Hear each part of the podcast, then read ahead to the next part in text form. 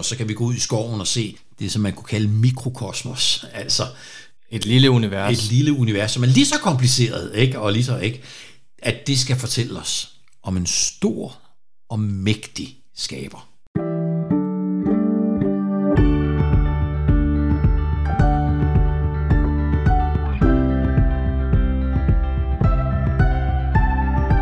Velkommen til podcasten Bible Break, en podcast fra Bibellæseringen, hvor vi læser og diskuterer Bibelen sammen. Jeg hedder Nikolaj, og jeg er vært for podcasten. Og igen i dag sidder jeg over for Hakon Christensen, som er landsleder i Bibellæseringen. Velkommen til, Hakon. Tak skal du have. Tak fordi du vil være med. I dag skal vi beskæftige os med salme 8. Så det har jeg glædet mig. Det er en fantastisk salme. Det er en fantastisk salme. En skabelsesalme bliver den også kaldt. Fordi den netop handler om skabelsesperspektivet, kan Det er man sige. både en skabelsessalme, og det er en salme, som, øh, som handler om Jesus. Nå, det glæder mig til at forstå. Godt. Jeg vil starte med at læse salmen. For korlederen, salme af David. Herre, hvor herre, hvor herligt er dit navn over hele jorden. Du, som har bredt din pragt ud på himlen. Af børns og spædes mund har du grundlagt et værn mod dine modstandere, for at stanse fjender og hævngærige. Når jeg ser din himmel, dine fingers værk, månen og stjernerne, som du satte der, hvad er da et menneske, at du husker på det? Et menneskebarn, at du tager dig af det. Du har gjort det kun lidt ringere end Gud. Med herlighed og ære har du kronet det. Du har gjort det til hersker over dine hænders værk. Alt har du lagt under dets fødder.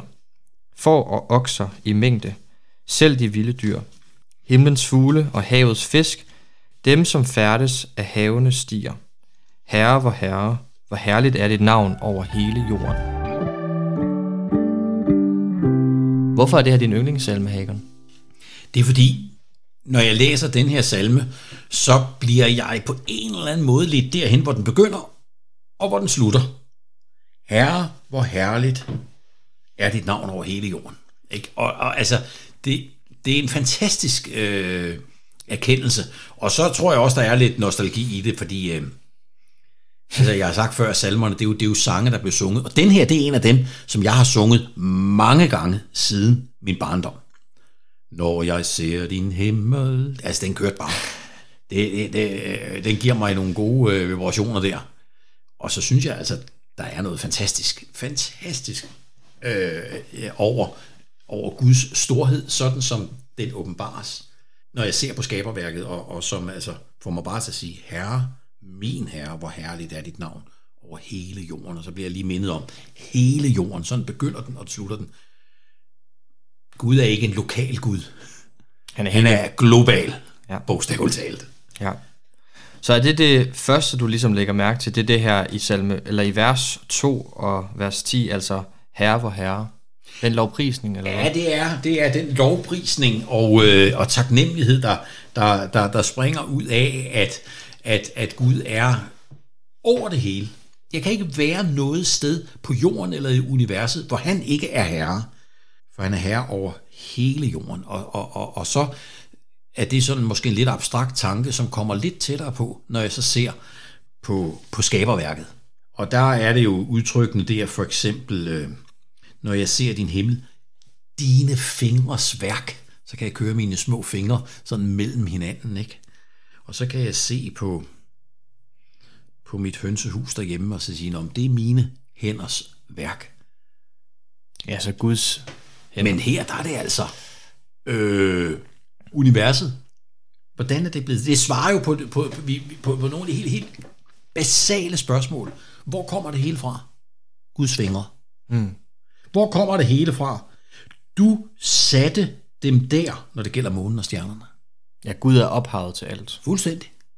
Hvor kommer det hele fra?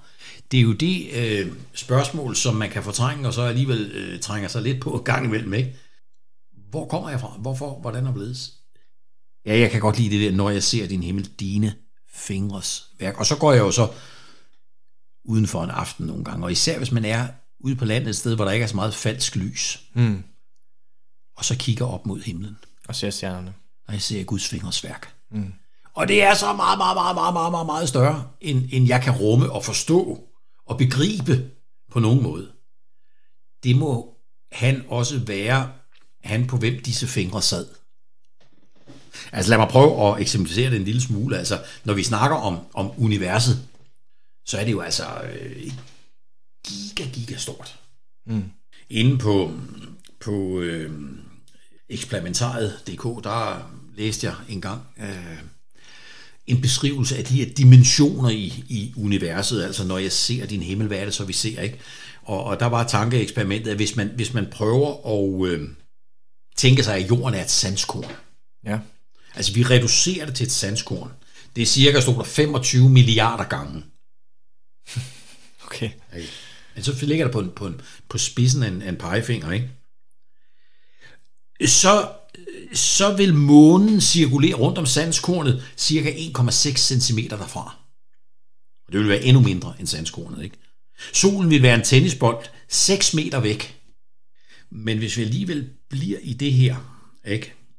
så vil afstanden fra jorden og til den nærmeste stjerne, altså jorden et sandskorn, månen 1,6 cm væk, solen 6 meter væk, så vil den nærmeste stjerne være, som herfra ned til Italien, 1500 km væk. Og det er bare den nærmeste stjerne. Hvis vi skulle ind til Mælkevejens centrum, som er den stjernehob, den galakse, som, som solen er en del af, vi er færdige i, ikke? så vil man stadigvæk i det her tænkte billede, hvor det hele er komprimeret 25 milliarder gange, så måtte vi tilbagelægge 10 millioner kilometer. Altså det, det er fuldstændig enormt, ikke? Når jeg ser din himmel, dine fingers værk, månen og stjernerne, som du satte dig. Jens Martin Knudsen, som var professor i astronomi, han øh, brugte et billede på et tidspunkt, jeg læste om, om antallet af stjerner. Han sagde, man skulle forestille sig et kolossalt bibliotek. 10.000 ubrudte rækker af bøger, hvor hver eneste række strækker sig herfra og til solen. Altså 10.000 stabler af bøger på hver cirka 150 millioner kilometers længde. Så ville den samlede mængde ikke af bøger, sagde han, men af bogstaver. I alle disse bøger svarer til nogenlunde antallet af stjerner, som vi kan observere fra jorden med teleskoper, sagde han. Ud fra alt det, du lige sagde, så kan man sige, Gud har virkelig sat sit aftryk på skaberværket. Altså ham, der har de fingre, der kan det, er der vimmer, han må være stor. Mm. Er der vimmer, mand. Herre, hvor herre, hvor herligt er dit navn over hele jorden, og universet med. Og det er måske også en påmindelse om, at vi kan netop gå ud og møde Gud i hans skaberværk. Altså det er også, det vidner om, netop som du siger, hvor stor han er. Der er nogen, der kalder det for et sakramentalt livssyn, ja. eller natursyn. Det er, at Gud virkelig på en eller anden måde har vist sin storhed og sin almagt i naturen og i skaberværket. Jamen det er jo, øh, det er jo helt klart et, et perspektiv, som vi skal have åbne øjne for, når vi, når vi ser op mod himlen, som som, øh, som David gjorde her, og ser makrokosmos, så kan vi gå ud i skoven og se det, som man kunne kalde mikrokosmos. Altså et lille univers. Et lille univers, som er lige så kompliceret, ikke? og lige så, ikke? at det skal fortælle os om en stor og mægtig skaber. De, der rige magten og æren i evighed, ammen beder vi fader hvor, ikke? det er virkelig en magt, der ikke står til diskussioner, som langt, langt overgår. Men så kommer så også jo salmens undren, og det er også med til at gøre det til en, til en, til en spændende og, og livsbekræftende salme, synes jeg, fordi dette med Guds storhed og ubegribelighed i lyset af skaberværket, fører jo så til en undren her i salmen. Hvad er da et menneske, at du husker på det, et menneskebarn, at du tager dig af det? Her tror jeg godt, at vi må have lov at læse os selv ind i det. Hvis øh, salmen her for det første svarer på spørgsmålet, hvor kommer det hele fra? Det kommer fra Gud. Hans fingre, han satte det der.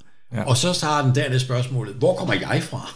Hvem er jeg ind i alt det her? Ja, der er jeg altså en, som han tager sig af. Det er jo helt ubegribeligt, at Gud kan rumme 6, 7, 8 milliarder mennesker på én gang. Og at lille jeg betyder noget som helst for ham, som hvis fingre kan noget så gigantisk, som, som, som skaberværket øh, vidner om. Når vi så når ned til vers 7, så står der, Du har gjort det, altså mennesket, til hersker over dine hænders værk. Alt har du lagt under dets fødder. Hvad er ja. det for et menneske, eller hvad, hvem ja, men tror der, du, der, der, der, her? der, øh, der tror jeg øh, for det første, at der også er et blik tilbage til, til første Mosebog, kapitel 1, hvor, hvor, øh, hvor Gud skaber mennesket, og han giver dem opgaven at forvalte øh, menneske, øh, alt skaberværket. Han siger, at I skal underlægge jer det og dyrke jorden og, og, og altså det, vi nogle gange kalder kulturbefalingen eller, eller, eller forvalteransvaret, ikke? Gud skabte mennesket. Han siger, bliv frugtbare talrig, opfyld jorden, underlæg jer den, hersk over havets fisk. Det er i hvert fald et, et, et første og umiddelbart øh, perspektiv. Men så er der også øh, et perspektiv, tænker jeg, når igen vi ser salme 8 i en, i en større bibelsk øh, sammenhæng, fordi det er faktisk en, en vigtig point, at vi altid tolker Bibelen og forstår Bibelen i lyset af dens helhed. Og øh, der er det jo rigtig spændende, at vi ved noget, om jeg så må sige, om salme 8, som, som David ikke vidste, da han skrev det. Mm. Formentlig i hvert fald. Og det er jo i lyset af, at, at det nye testamente flere steder citerer fra salme 8. For eksempel gør Jesus det i, i, øh, i Matthæus kapitel 21. Paulus gør det i Korintherbrevet kapitel 15, og han gør det også i Efeserbrevet kapitel 1. Og øh, frem for alt gør Hebræerbrevets forfatter det i, i kapitel 2. Mm. Og alle steder, hvor, hvor Nytestamente tager dette med, at dette frem med disse vers fra, fra salme 8 frem, jamen der bruges det til at identificere Jesus. I Hebræerbrevet kapitel 2 for eksempel står der fra vers 6, hvad er da et menneske, at du husker på det? Et menneskebarn, at du tager dig af det. Det er jo direkte citeret fra, fra salme 8. Kun en kort tid har du gjort ham ringere end engle. Med herlighed og ære har du kronet ham, og alt har du lagt under hans fødder. Og her i Hebræerbrevet er det tydeligvis, at der ikke er tale om, om mennesker i almindelighed, eller mennesket som, som skabning, men der er tale om Jesus. For da han havde, vers 8 i Hebræerbrevet 2, da han havde lagt alt under ham, undtog han intet for at være underlagt ham. Ganske vist ser vi ikke alt underlagt ham, endnu, men vi ser Jesus, som kun en kort tid var blevet gjort ringere end engle. Så det er Jesus, der er tale om her i Ja, det er det, som, øh, som både Jesus selv i, i Matthæus 21 og Paulus i, i 1. Korinther 15 og Efeserbrevet kapitel 1 og, og Hebræerbrevets forfatter i kapitel 2 fortæller. Det er Jesus, som, øh, som der er tale om, og det er Jesus, der dermed igennem skaberværket bliver bliver øh, åbenbaret. Jeg undrer på, om, om David han selv var klar over det. Men, men på en eller anden måde er det med til at, at forme den lovprisning, altså, som begynder salmen, og som slutter salmen. Herre, hvor herre, hvor herligt er dit navn, Jesu navn, over hele jorden. Du, som har beredt din pragt ud på himlen. Så hvis vi indsætter Jesus, så kommer der faktisk i vers 7 til at stå, du har gjort Jesus til hersker over dine hænders værk. Alt har du lagt under hans fødder. For og okser i mængde, selv de vilde dyr, himlens fugle og havets fisk, dem som færdes af havenes stiger. Det er faktisk sådan, at Nytestamente øh, lukker, lukker øh, det her afsnit op for os, ja. ja. Og så er det jo så interessant at tænke over, om David selv har været bevidst om det, og det siger måske netop også noget om den her fremadskridende åbenbaring, som ja. vi, vi kan læse i, i Bibelen. Lige præcis. Det øh, kan vi ikke herudaf læse, at, at David har, har været bevidst øh, og, øh, om det, fordi vi taler netop om den her fremadskridende åbenbaring, hvor, hvor, hvor vi i dag øh, har, har fået både et gamle og et nyt testamente i fuld udgave, og lever på den anden side af mange af profetiernes opfyldelse, mm. øh, i det vi lever efter Jesus. Det forpligter, øh, men øh, men desto mere, hvis han kunne synge med på lovsangen, så lad os gøre det samme.